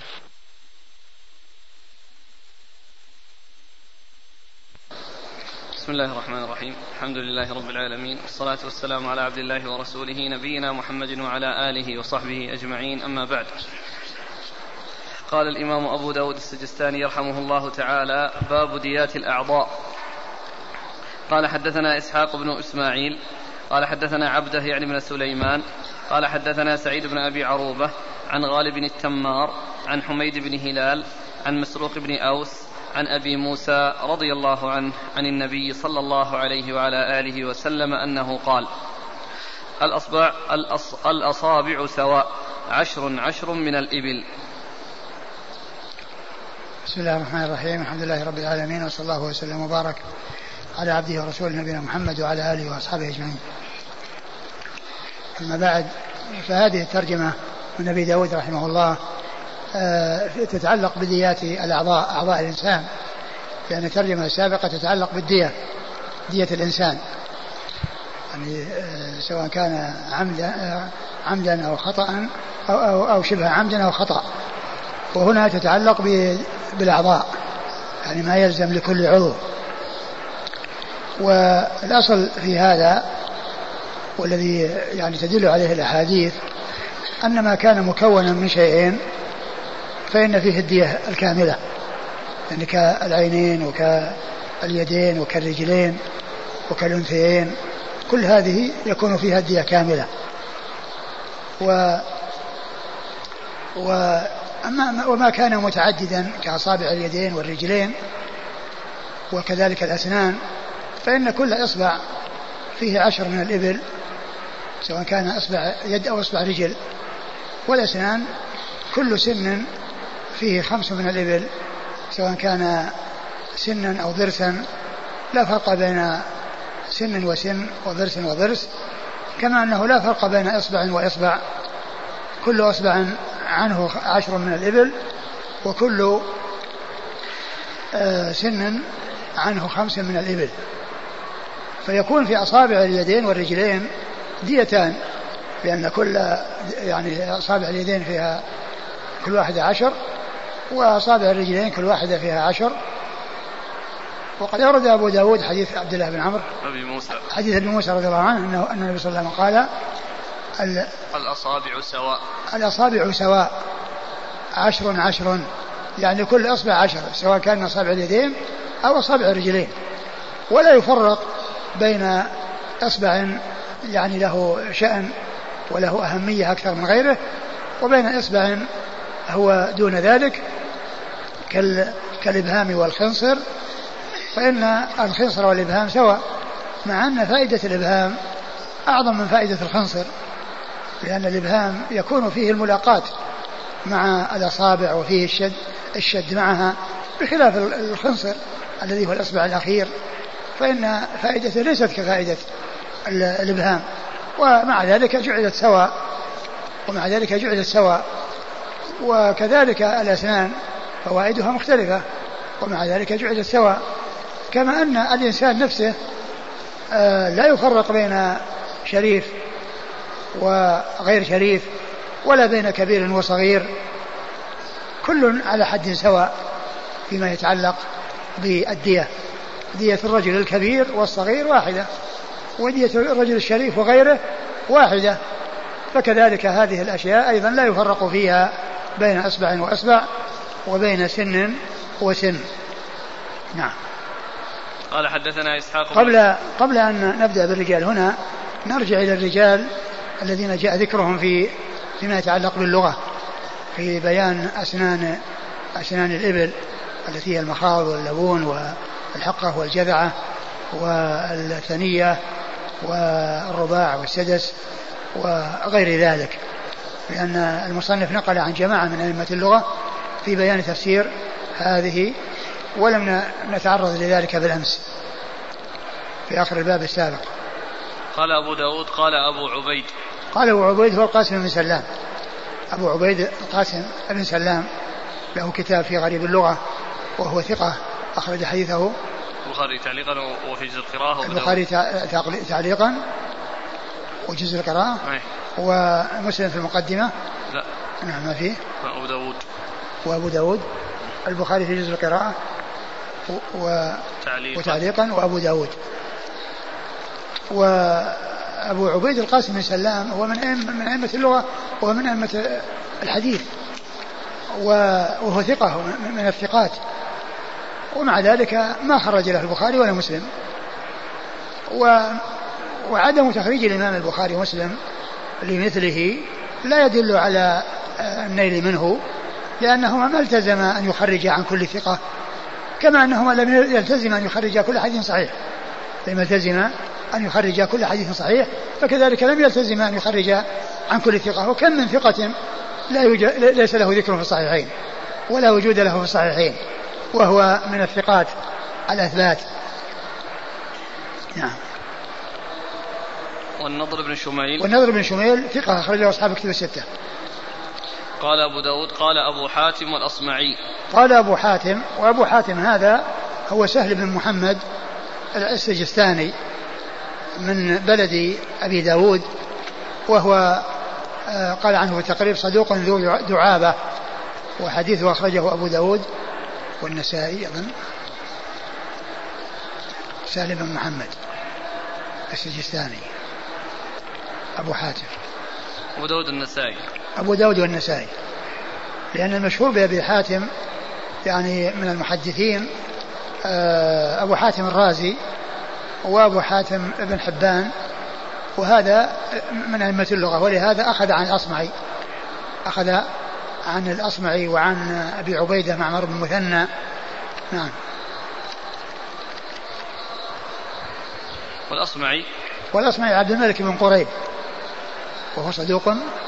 أخرجه مسلم في المقدمة وأبو داود الترمذي. أخرجه مسلم في المقدمة وأبو داود والترمذي هؤلاء اللي مروا وأبو عبيدة بن عمرو بن هو موجود؟ وقال أبو عبيد. أبو عبيدة مو فيه؟ لا. أبو عبيدة قاسم بن سلام. بس. آه نعم. الرجال في في الحديث الذي معنا؟ قال حدثنا إسحاق بن إسماعيل.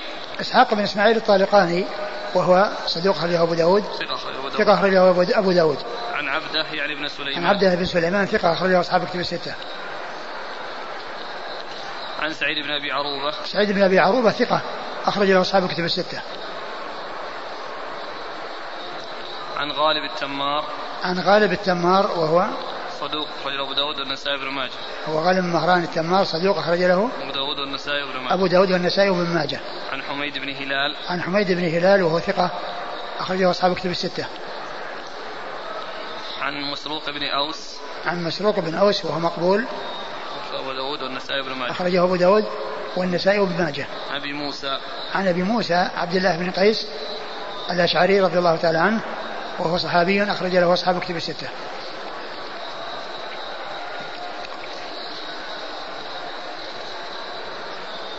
هنا في طبعة أبي الأشبال في عبد الملك بن قريب الأصمعي. إيه؟ زاد خط. البخاري تعليقا؟ أي آه. وذكر مكانه وذكر مكانه. يقول علق له البخاري. بس أخشى أن مثل ذاك. قال البخاري اللي مر معنا. قال البخاري. يعني البخاري ينقل عنه في قول في النحو أو في اللغة. وبالتالي يسمونه تعليق.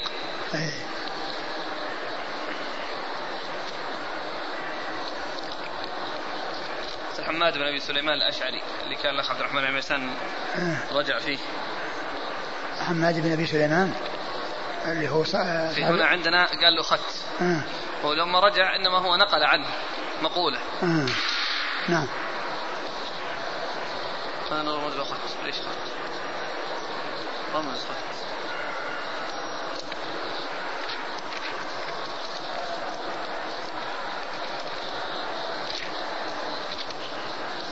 يقول قد علق له البخاري في كتاب الرقاق عقب حديث رقم 6497 بس. علق له عقب يعني كان تفسير كلمة أو شيء. كان. ها؟ ومثل هذا يسمى تعليق أو ذكر. والله على كل هو أقول هو أنا كما هو معلوم مثل هذا الذي يظهر أنه تعليق لأنه غالبا أنه فيها أسانيد. يعني لا يثبت عنه شيء إلا بالأسانيد. اللهم إلا أن يكون يعني نقلا من كتاب أو نقلا من كتاب.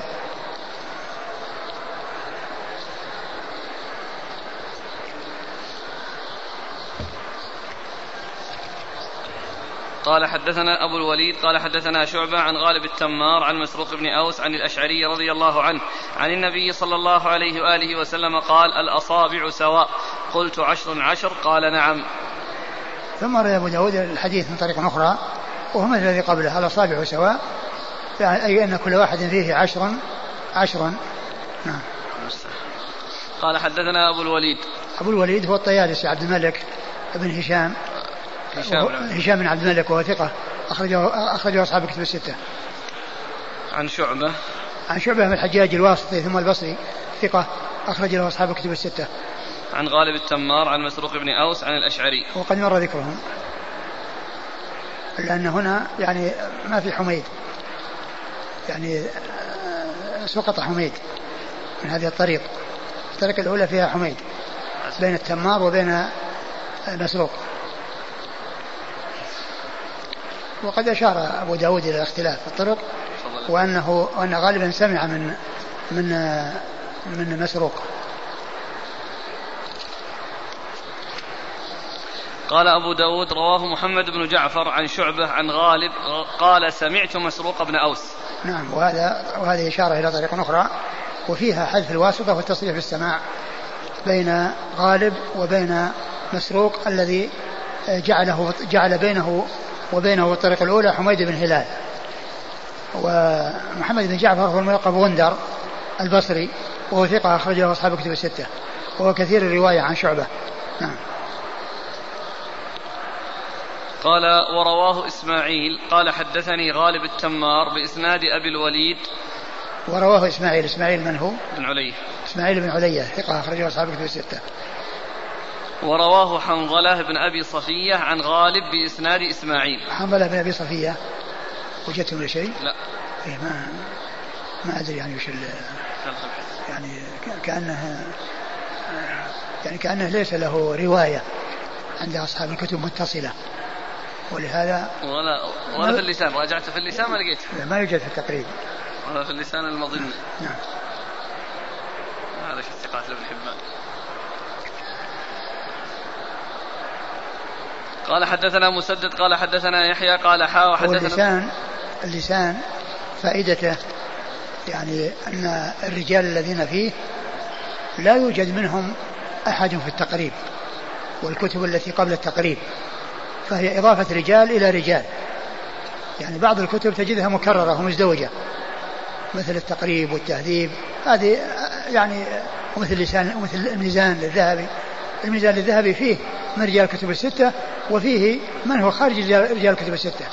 أما لسان الميزان فإنه تعمد ألا يأتي فيه برجل له ترجمة في التقريب والكتب التي قبله التي هي أساسه.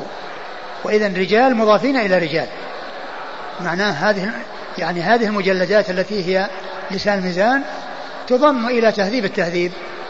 والرجال اللي هنا غير الرجال هنا ما في ما في تكرار. بخلاف الميزان فإن الميزان فيه رجال موجودون في تهذيب الكمال وتهذيب التهذيب وتقريب التهذيب.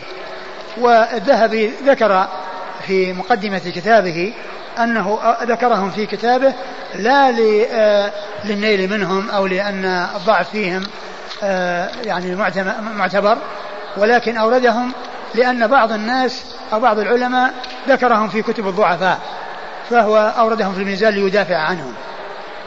أوردهم في الميزان ليدافع عنهم لا لاعتبار ضعفهم. مثل ما ذكر في ترجمة ابن أبي حاتم الرازي الإمام ابن الإمام قال أورده أبو الفضل السليماني في كتابه الضعفاء فبئس ما فعل. فبئس ما فعل أو فبئس ما صنع. يعني مثل هذا لا يذكر في كتب الضعفاء. قال وأشار إلى قال ولم يعرف فيه شيء إلا, إلا أنه قال لعله من أجل أنه كان يفضل عليا على عثمان. وهذه قال هذه المسألة مسألة مشهورة. يعني لا يعني آه وجد عن عدد من أهل السنة أنهم كانوا يفضلون عليا على عثمان لكن لا يقدمونه عليه بالخلافة. لأن تقديمه عليه بالخلافة هذا يخالف ما اتفق عليه الصحابة. وأما من ناحية الفضل فالمشهور والذي آه يعني آه عند أهل السنة هو تقديم عثمان. وقد جاء في, في, في الحديث كما في البخاري كنا نخير والرسول صلى الله عليه وسلم حي فنقول أبو بكر ثم عمر ثم عثمان. أي نقول فلان خير ثم فلان خير ثم فلان خير.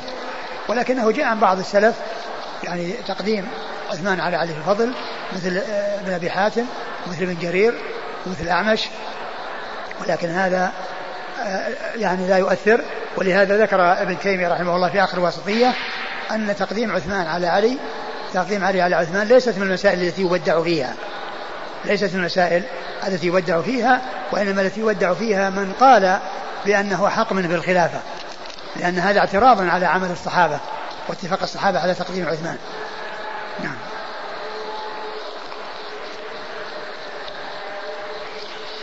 قال حدثنا مسدد قال حدثنا يحيى قال حا وحدثنا ابن معاذ قال حدثنا أبي قال حا وحدثنا نصر بن علي قال أخبرنا يزيد بن زريع كلهم عن شعبة عن قتادة عن عكرمة عن ابن عباس رضي الله عنهما. قال قال رسول الله صلى الله عليه وعلى آله وسلم هذه وهذه سواء يعني الإبهام والخنصر. ثم ورد أبو داود حديث آه، آه، حديث ابن عباس. حديث ابن عباس. أن النبي صلى الله عليه وسلم قال هذه وهذه سواء. يعني الخنصر والإبهام. وإن كان بينهما تفاوت إلا أنه جعل على حد سواء كما جعل سوي بين الكبير والصغير. كما سوي بين الذكي بين الصغير والكبير وبين الشريف والوضيع. لم يفرق بينهم وإنما جعل هذا مماثلا لهذا فكذلك جعلت الأصابع التي بعضها أهم من بعض وأكثر فائدة من بعض. مثل ما مثل الأصابع التي هي دون ذلك هذه وهذه سواء إشارة إلى الإبهام والخنصر قال حدثنا مسدد مسدد بن مسرهد البصري ثقة أخرجه البخاري وأبو داود والترمذي والنسائي. عن يحيى عن يحيى بن سعيد القطان ثقة أخرجه أصحاب كتب الستة. قال حاء وحدثنا ابن معاذ. ثم قال حاء وحدثنا ابن معاذ وابن معاذ هو عبيد الله بن معاذ وهو ثقة أخرج حديث البخاري ومسلم و أبو داود النسائي أبو داود النسائي عن أبيه معاذ بن معاذ العنبري وهو ثقة أخرج له أصحاب الكتب الستة. قال حاء وحدثنا نصر بن علي. ثم قال حاء وحدثنا نصر بن علي. ابن نصر بن علي الجهضمي وهو ثقة أخرج له أصحاب الكتب الستة. عن يزيد بن زريع وهو ثقة أخرج له أصحاب الكتب الستة. كلهم عن شعبة عن قتادة. كلهم عن شعبة يعني الثلاثة. الذين هم معاذ الذين هم معاذ بن معاذ ويزيد بن زريع والأول يحيى القطان. ويحيى القطان. كلهم عن شعبة وقد مر ذكر شعبة. عن قتادة. عن قتادة من دعامة السدوسي البصري ثقة أخرج له أصحاب كتب الستة. عن عكرمة مولى بن عباس ثقة أخرج له أصحاب كتب الستة. عن ابن عباس عبد الله بن عباس بن عبد المطلب ابن عم النبي عليه الصلاة والسلام وأحد العباد الأربعة من الصحابة وأحد السبعة المعروفين بكثرة الحديث عن النبي صلى الله عليه وسلم.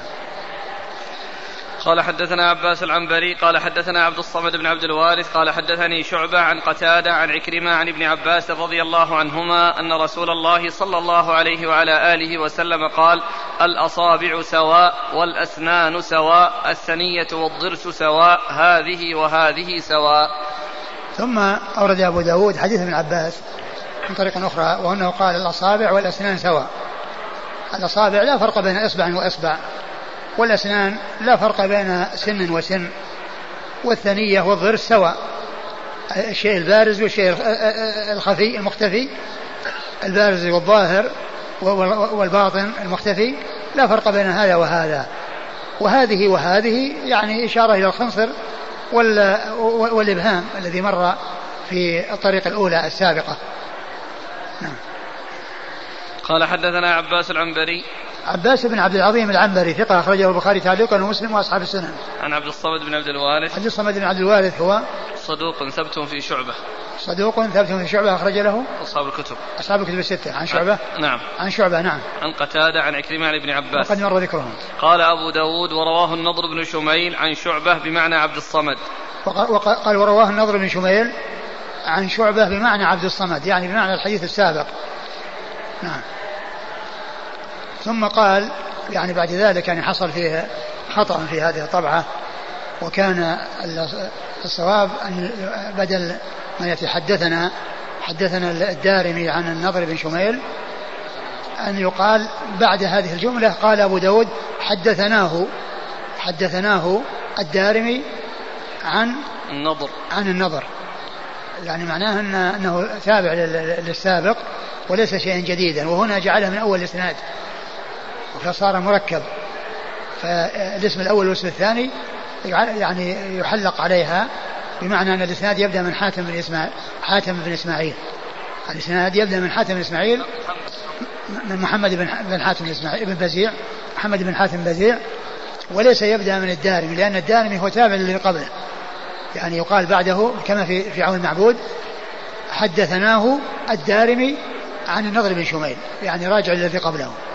ويكون في آخر الحديث الذي قبله. يكون هذا الكلام في آخر الحديث قبله ويكون فيه ضمير. ضمير يرجع إلى ما تقدم. قال أبو داود حدثناه الدارمي عن النضر بن شوية والدارمي آه، يحتمل آه، آه، شخصين. أحدهما أحمد بن سعيد الدارمي والثاني عبد الله بن عبد الرحمن الدارمي الذي هو صاحب المسند. صاحب المسند والذي يقال له السنن. يعني قال له سنن الدارمي وقال له مسند الدارمي وهو كتاب واحد.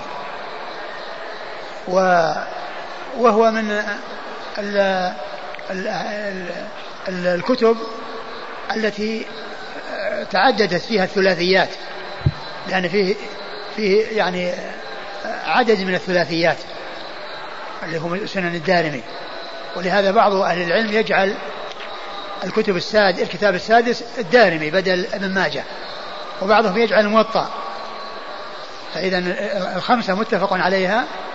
وأما السادس ففي ثلاث أقوال. منهم من يجعله ابن ماجه ومنهم من يجعله الدارمي سنن الدارمي ومنهم من يجعله موطأ مالك. ولكن الذي اشتهر والذي كان مع هذه الكتب وألفت فيه المؤلفات سواء كان ذلك في الأطراف أو في آه، أو في الرجال آه، ابن ماجه وذلك لكثرة زوائده على الكتب الستة وكذلك لكثرة زوائده على الستة والتي أفردها البوصيري في كتاب سماه مصباح الزجاجة في زوائد الماجه زوائده على الخمسة لأنه هو واحد واحد من الستة زوائده على الخمسة وهي تبلغ 1300 حديث يعني كثيرة جدا هذه الزوائد. وفيها الصحيح وفيها الضعيف والبوصيري كان يشير إليها. نعم. وكل منه ثقة. النظر. والنظر بن شميل مر ذكره ثقة أخرج أصحاب كتب لا بس أنا قصدي أن كلاهما يعني كلاهما يروي عن النظر لأن في ترجمة النظر في تهذيب الكمال يروي عنه أحمد بن سعيد ويروي عنه عبد الرحمن عبد الله بن عبد الرحمن. وكل منهما ثقة. لكن في الطبعة طبعة عوامة قال كناه. قال أبو جعفر. وأبو جعفر هو أحمد بن سعيد. أحمد بن سعيد؟ إيه. إيه بس يعني كيف كيف يعني؟ موجود في نفس المتن في النسخة. نفس المتن؟ إيه؟ النسخة نفسها في أبو جعفر؟ مم. نفس النسخة؟ فيها. إيه. إذا كان إذا كان آه، النسخة أو الطبعة التي النسخة التي فيها يعني الدارمي تذكريته يعني يتبين. وكل منه ثقة. وأما في تهذيب الكمال ففي ترجمة النضر بن شميل روى عنه أحمد بن سعيد الدارمي وروى عنه عبد الله بن عبد الرحمن الدارمي. وكل منه من من من الطبقة الحادية عشرة.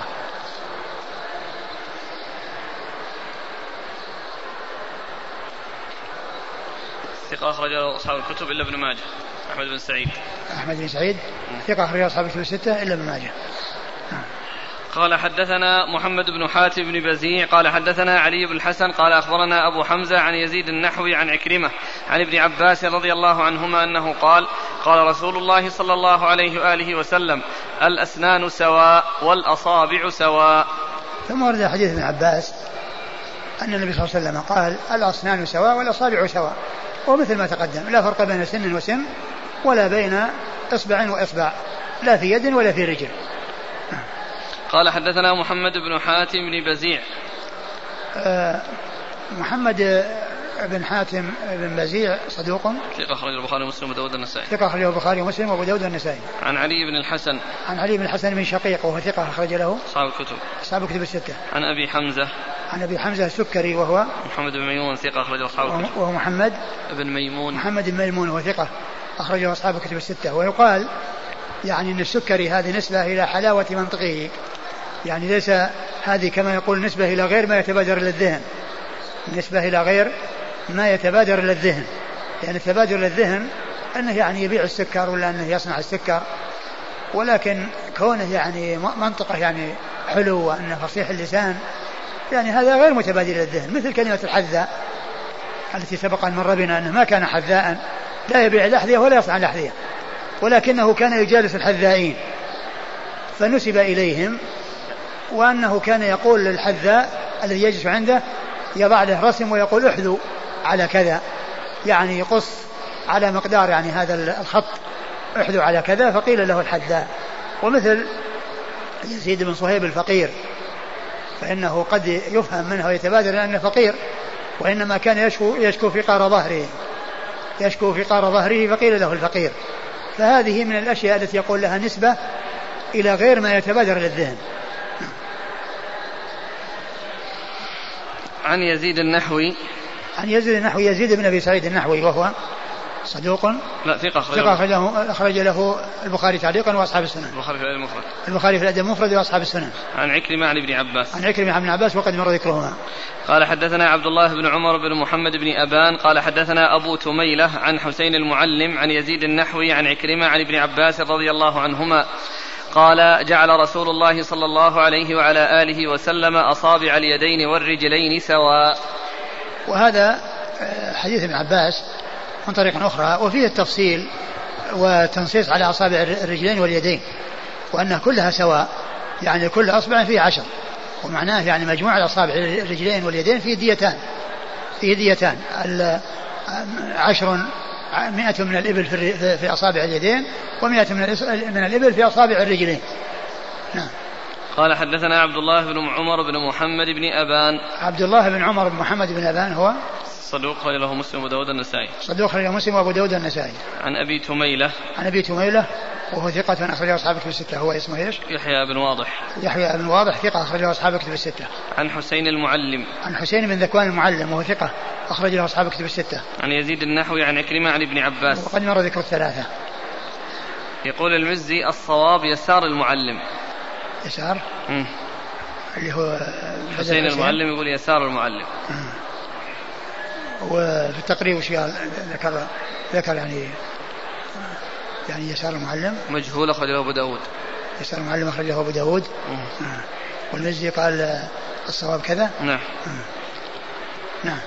قال حدثنا هدبة بن خالد قال حدثنا همام قال حدثنا حسين المعلم عن عمرو بن شعيب عن أبيه عن جده رضي الله عنه أن النبي صلى الله عليه وآله وسلم قال في خطبته وهو مسند ظهره إلى الكعبة في الأصابع عشر عشر.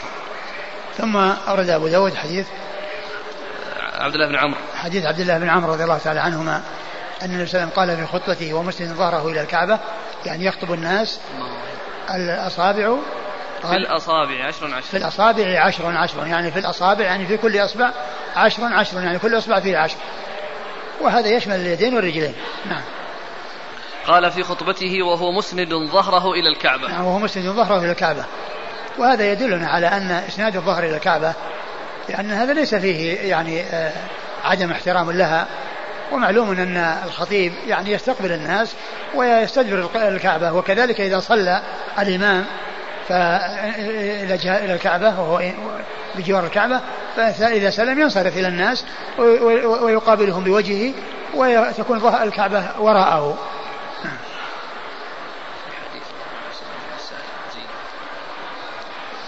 قال حد قال حدثنا هدبة بن خالد. هدبة بن خالد ثقة حديثه البخاري ومسلم وأبو داود. ومسلم وأبو داود. وهدبة بن خالد هذا آه، آه، البخاري وأبو داود يذكره بلفظ هدبة. وأما مسلم فأحيانا يذكره بلفظ هدبة وأحيانا بلفظ هداب. وهدبة اسم وهداب لقب. والاسم واللقب مأخوذ من الاسم لأن أحيانا تؤخذ الألقاب من الأسماء مثل هدبة وهداب. ومثل عبد الله وعباد وعبد الله وعبدان وعبد الرحمن ودحيم وهكذا. عن همام. عن همام بن يحيى العوذي وهو ثقة أخرج له أصحاب الكتب الستة. عن حسين المعلم عن عمرو بن شعيب. عن حسين بن المعلم وهو ثقة أخرجه أصحاب الكتب الستة. وعمرو بن شعيب وعمرو عمرو بن محمد عمرو بن شعيب بن محمد وهو صدوق أخرجه البخاري في جزء القراءة. وأصحاب السنن. وأبوه شعيب بن محمد صدوق أخرجه البخاري في الأدب المفرد وجزء القراءة وأصحاب السنن. وعبد الله بن عمرو آه، آه، رضي الله عنه صحابي بن صحابي وهو أحد العباد الأربعة من الصحابة وحديثه أخرجه أصحاب الكتب الستة. قال حدثنا زهير بن حرب أبو خيثمة قال حدثنا يزيد بن هارون قال حدثنا حسين المعلم عن عمرو بن شعيب عن أبيه عن جده رضي الله عنه عن النبي صلى الله عليه وعلى آله وسلم أنه قال في الأسنان خمس خمس.